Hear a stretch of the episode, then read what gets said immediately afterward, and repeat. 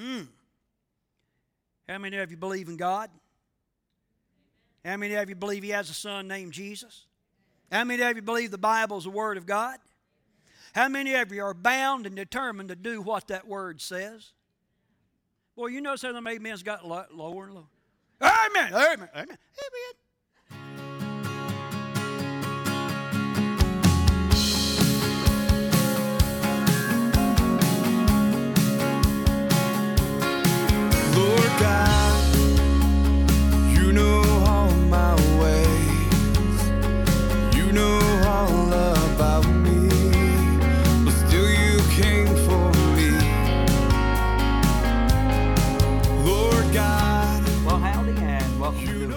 The pastor here at New Life Community Church. I thank you so much for joining us, for tuning us in, turn, turning us on, tuning us in.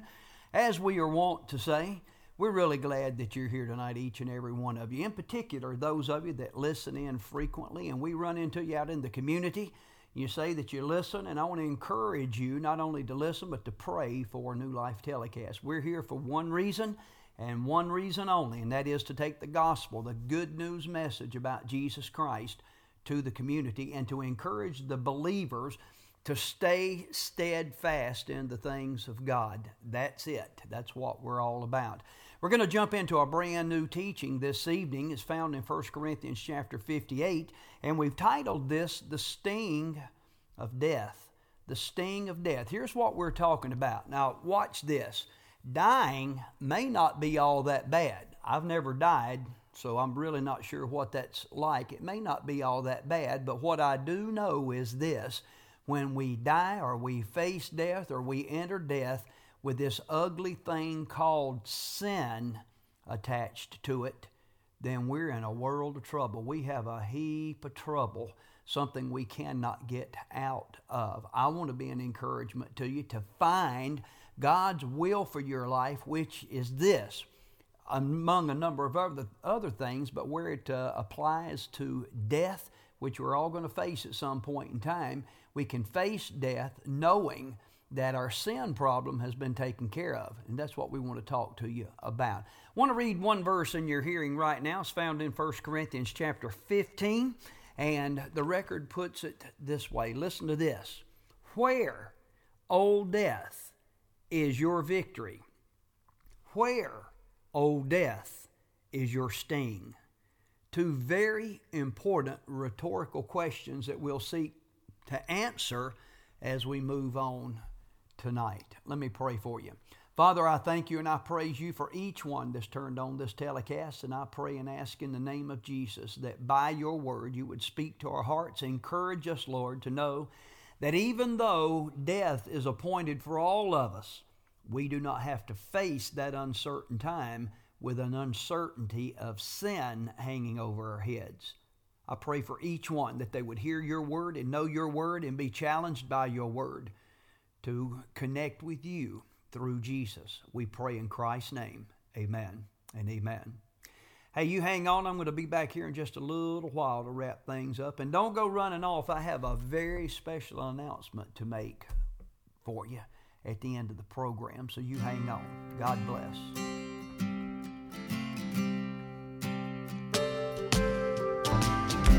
Now, coming off this series on resurrection, which was interrupted briefly by Father's Day, at the conclusion of Paul's treatment of what I'm going to call all things resurrection, he asks a couple of questions and then puts forth a couple of challenging directives for those of us awaiting our own resurrection. Now, let me just throw that out there real quick. We talk about the resurrection of Christ, and well, we should.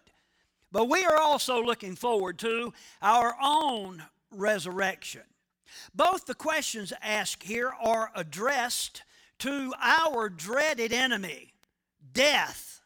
The apostle here personifies death. And he asked it a question. He asked death a question. Look again at verse 55. Where, O death, is your victory? Where, O death, is your sting? Now, these are indeed rhetorical questions in that Paul immediately produces the answer. A couple of things I want to point out to you. First of all, look at the first part of verse 56. We're told the sting of death is sin. The sting of death. Fill in number one with me on your study notes. If you're new to New Life, we do actually fill these things in on Sunday morning. And number one looks like this like the yellow jacket. Any of you know what a yellow jacket is? I have been up close and in person or up personal with a yellow jacket. Like a yellow jacket, death has a stinger. How many of you know a yellow jacket has a stinger? Oh, yeah. Death has a stinger. We're told here the stinger of death is sin. My literary mentor, J. Vernon McGee, who still speaks, even though he's in heaven. He speaks by his written volumes. He said, and I quote, The sting of the bee is its venom. No venom, no sting. No sin, no sting. Or no consequence, if you please. End quote. In fact, the contemporary English version translates this passage sin is what gives death its sting. Con, actually, Constantine Campbell, Dr. Constantine Campbell. You may know him by his work with our Daily Bread ministries. He said about this, and I quote, This can easily be understood once we read sting the right way.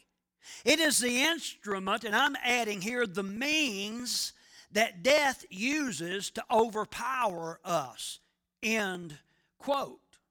Now, I'm not through quoting because Mr. Barnes, in his very fine commentary, gives it to us like this quote, There would be no death without sin. The idea is that sin is the cause of it. He goes on to say, It introduced it, it makes it certain, it is the cause of the pain, distress, agony, and horror which attends it. That's the first thing I wanted you to see. The second thing, uh, kind of the latter part of verse 56 from our text passage, Paul goes on to say the power of sin is the law. The power of sin is the law. Mr. Poole, in his commentary, says this. By the way, I couldn't think of a better way of saying it, so I quote them. If it were not for sin, death could have no power, everybody say power, could have no power over man, or that is mankind. Sin is that which giveth death a power to hurt the children of men. Second thing on your study notes, fill this in with me right quick like, beloved, the supreme law of God. I'm talking about the moral code for humankind the, the supreme law of God is the ultimate arbiter that pulls, puts into effect sin's sentence of death. It's kind of a fancy way of summarizing what we just, uh, the foundation that we just laid with you. Now, watch this. The Hebrews of Jesus' day, we'd know them as Jews, the followers of Judaism, they would have argued that a person might be justified, made right in the eyes of God by the keeping of the law. Watch this. That has never been true. If that is true, then we are in trouble because we can't keep the law. The blood sacrifice of the old covenant glaringly defied this twisting of truth that the Hebrews would have advocated. The cross of Christ under the new covenant, as presented under the New Testament, proved that something other than law keeping must secure our salvation. Pastor Terry, you better have some Bible for that. Oh, you know I do. Go with me to Romans chapter 7 and verse number 9. I'm going to read about three verses. Stick with me. The, the 11th verse is where I'm really going with this. Once, Paul says, I was alive apart from the law. In other words, he didn't know the law. But when the commandment came, the law came, when he become aware of the law, sin sprung to life, and I died, he says, spiritually. Verse 10 I found that the very commandment, the law that was intended to bring life, actually brought death. Verse 11 For sin, seizing the opportunity afforded by the commandment, the law, deceived me, and through the commandment, through the law, put me to death. What in the world is he saying? Listen, beloved, instead of bringing redemption, the law just simply serves to further establish our guilt. We read the law, we realize we can't keep the law, and it just exacerbates our own guilt. It is indeed the powerful entity that seals our fate and our doom eternally, spiritually speaking. Well, Pastor Terry, that's a fine mess you got us in this morning. Thanks for encouraging me. So, so now what do we do? Thus far, it sounds as though sinful man, and I'm talking about men, women, boys, and girls, mankind, it sounds as though sinful man has an insurmountable problem.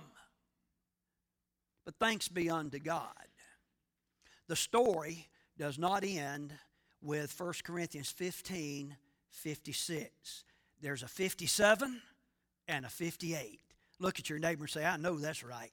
Because I brought my Bible with me this morning and I can see it.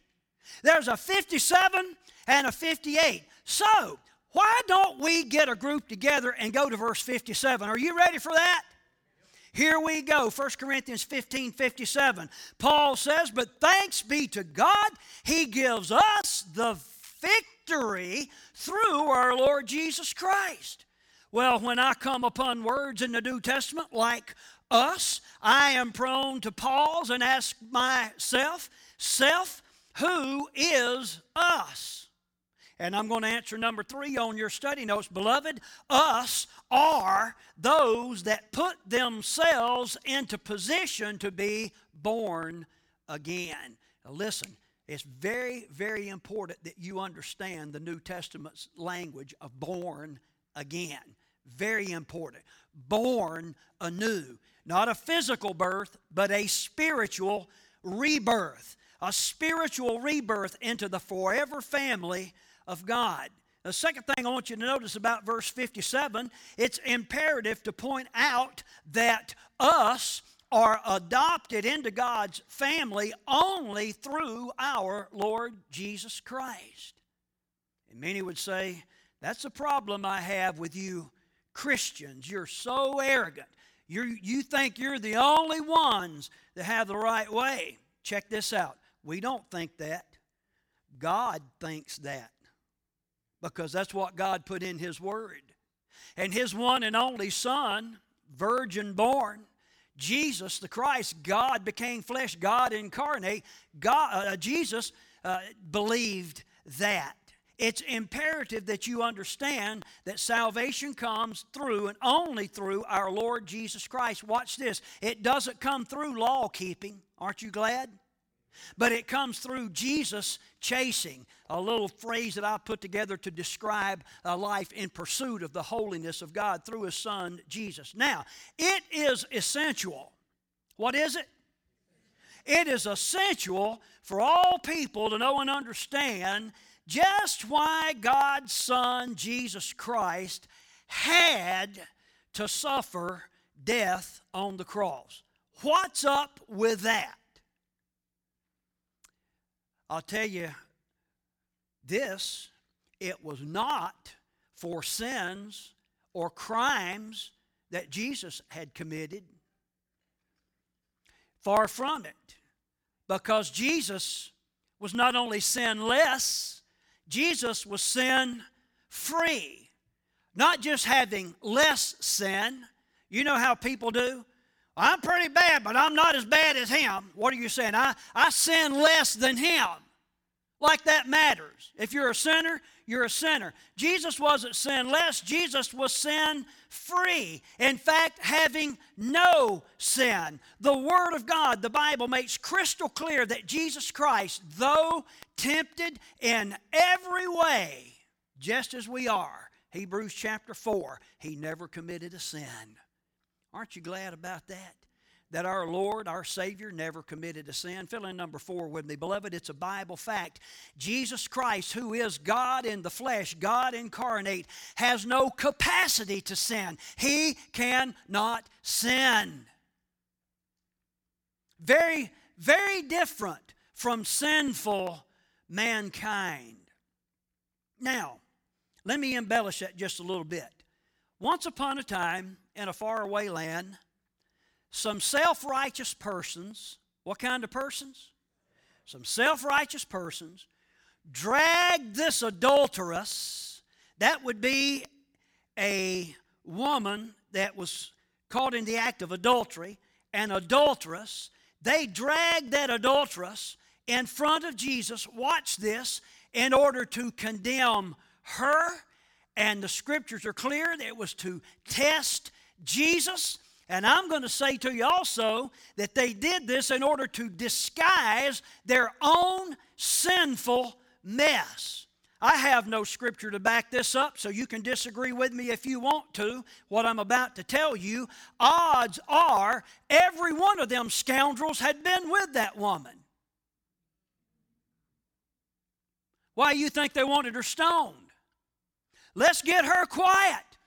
Go with me to John chapter 8 and verse number 7. The New Living Translation puts it this way They kept demanding an answer. These religious folks, these self righteous folks, kept demanding an answer from Jesus. Hey, can I encourage you to be very careful about demanding things of God and demanding things of Jesus? You ask nicely, you hear? Are you with me? They kept demanding an answer. So he stood up again. Jesus was down doodling in the, the dirt. So he stood up again and he said, All right, let's let's do this. You want to stone this old gal? All right, let's do it. Let's have a stoning up in here. And here's the rules we're going to stone that woman, but you guys, the one of you that is without sin, you cast the first stone.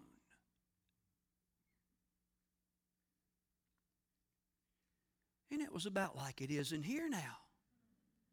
It got very, very quiet. Why? For once, that self righteous crowd did the right thing.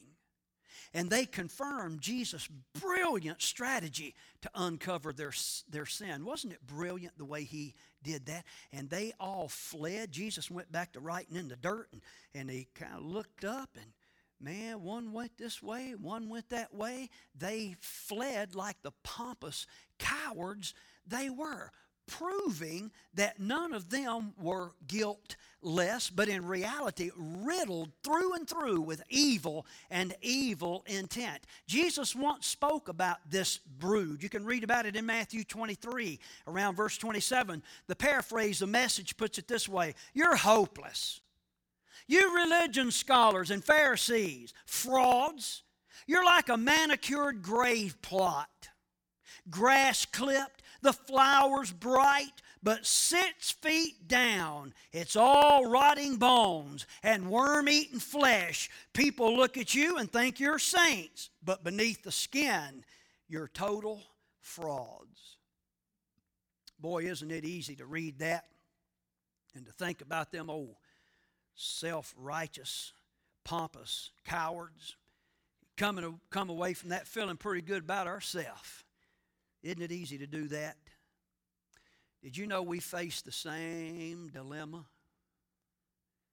We face the same dilemma. You see, we come into this existence, what we call life, the present world. We come into this existence with a sin problem. Will you look at your neighbor right now and say, I know that's right. You come in this world with a sin problem. Point to it right now. Tell them that. Yes, you did, you old heathen, you.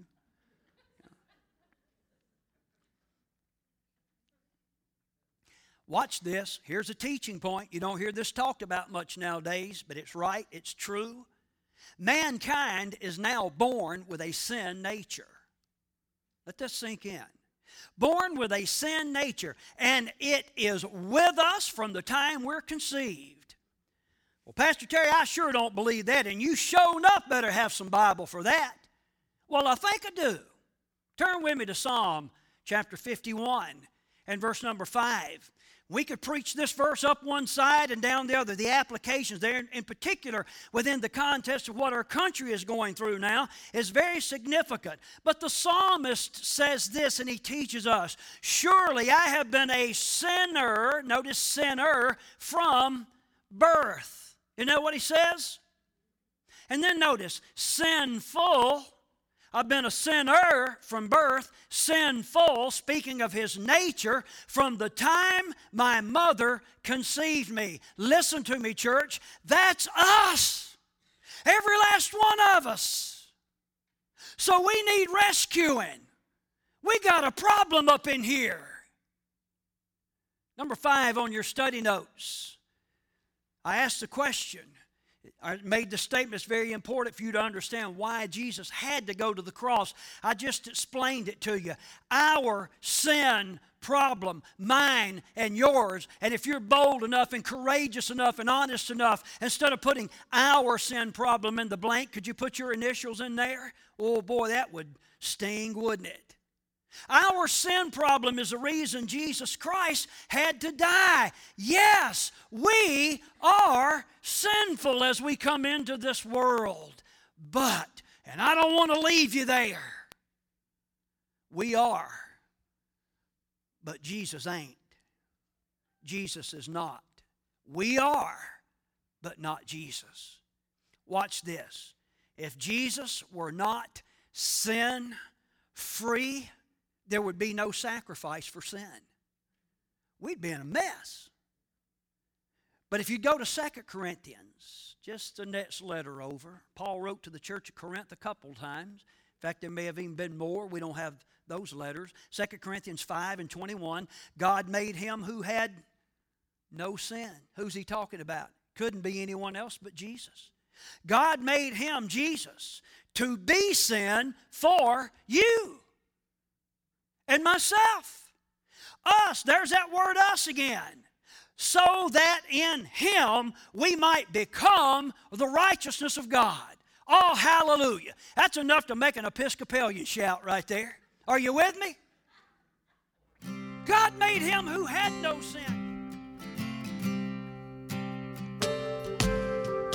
Beloved, we're going to cut in right there. There is a little bit more to this teaching. We'll look forward to sharing that with you next week. But let me come back to something that's very, very important. I'd like to close with this tonight, and it's simply this Our sin problem is the reason Jesus had to die on the cross. Let me do that again. Our sin problem, mine and yours, is the reason Jesus had to die on the cross. There may be some listening right now, and you're not that familiar with the Bible really not that familiar with the church and what it's all about, and you're like, what's this cross business? Why are all of these people wearing crosses? What's up with that? The cross is nothing more than an instrument of crucifixion. Today it would be like the gas chamber or the electric, electric chair. Nothing different about the two. And Jesus had to die. This is the, the important point. Jesus had to die because our sin merits a death we will die because of our sin problem if we do not do something to take care of that situation before we pass away. And what we need to do is to accept Jesus' sacrifice on the cross. You see, He really did go to the cross, He died for us or in our place. Is that automatic, Pastor Terry? No. And this is what needs to be understood. And so many seem to fail to understand this. It isn't automatic. Jesus died for all, but not all accept his death personally. And that is a responsibility that you need to take for yourself. That's called being born again or trusting Jesus to forgive you of your sins and to come into your life and to be your Lord and your Savior, to, to really walk out life together with you. Well, how does that happen, Pastor Terry? Very simply through prayer. Now, I know, and there's probably a lot of people preparing right now to attack what I just said, but we come to God in faith, and we do that through prayer, simply talking to God and confess our sins, repent of our sins, just open up our heart's door. In, in other words, our life, our will, and we invite Jesus to come in and to do that for which He died for, to take our sins away and replace that with His righteousness, His holiness. And we believe that. It's not complicated, but it's a necessary step. And then we go on to live it out. And really, that's what New Life Telecast is about, is helping you know and understand this and helping you know and understand how to live it out. It's not just a one time, one and done deal, but we begin this relationship with God through Christ, and then we continue that walk all the rest of the days of our life. I trust that you have had that born again, born anew experience, that you literally have prayed and said, Lord, I know I'm a sinner. I repent of that. I'm sorry for that. I invite you to come in, take my sin away, replace it with your righteous, holy spirit, and then live through me, walk with me, teach me day by day in the days to come. Father, I thank you for each one listening in right now, and I pray that each one listening, if they haven't been born anew of the Spirit, they haven't asked you to forgive them of their sins and to replace that sin with your righteousness and your holiness and your powerful Holy Spirit, I pray that they would do so right now. In Jesus' name, amen and amen.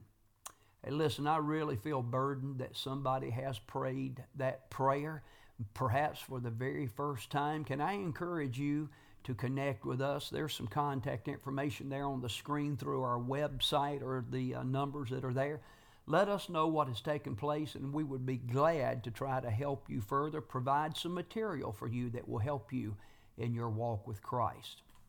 I'm going to have to get out of here. I told you I had a very special announcement to make, and uh, here it is. We will be hosting our 11th annual Bikers for Babies a bike run on Saturday, August the 27th begins at 10 o'clock. You can see all the information there on the posters. A ride to benefit the Pregnancy Care Center of Martinsville in Henry County.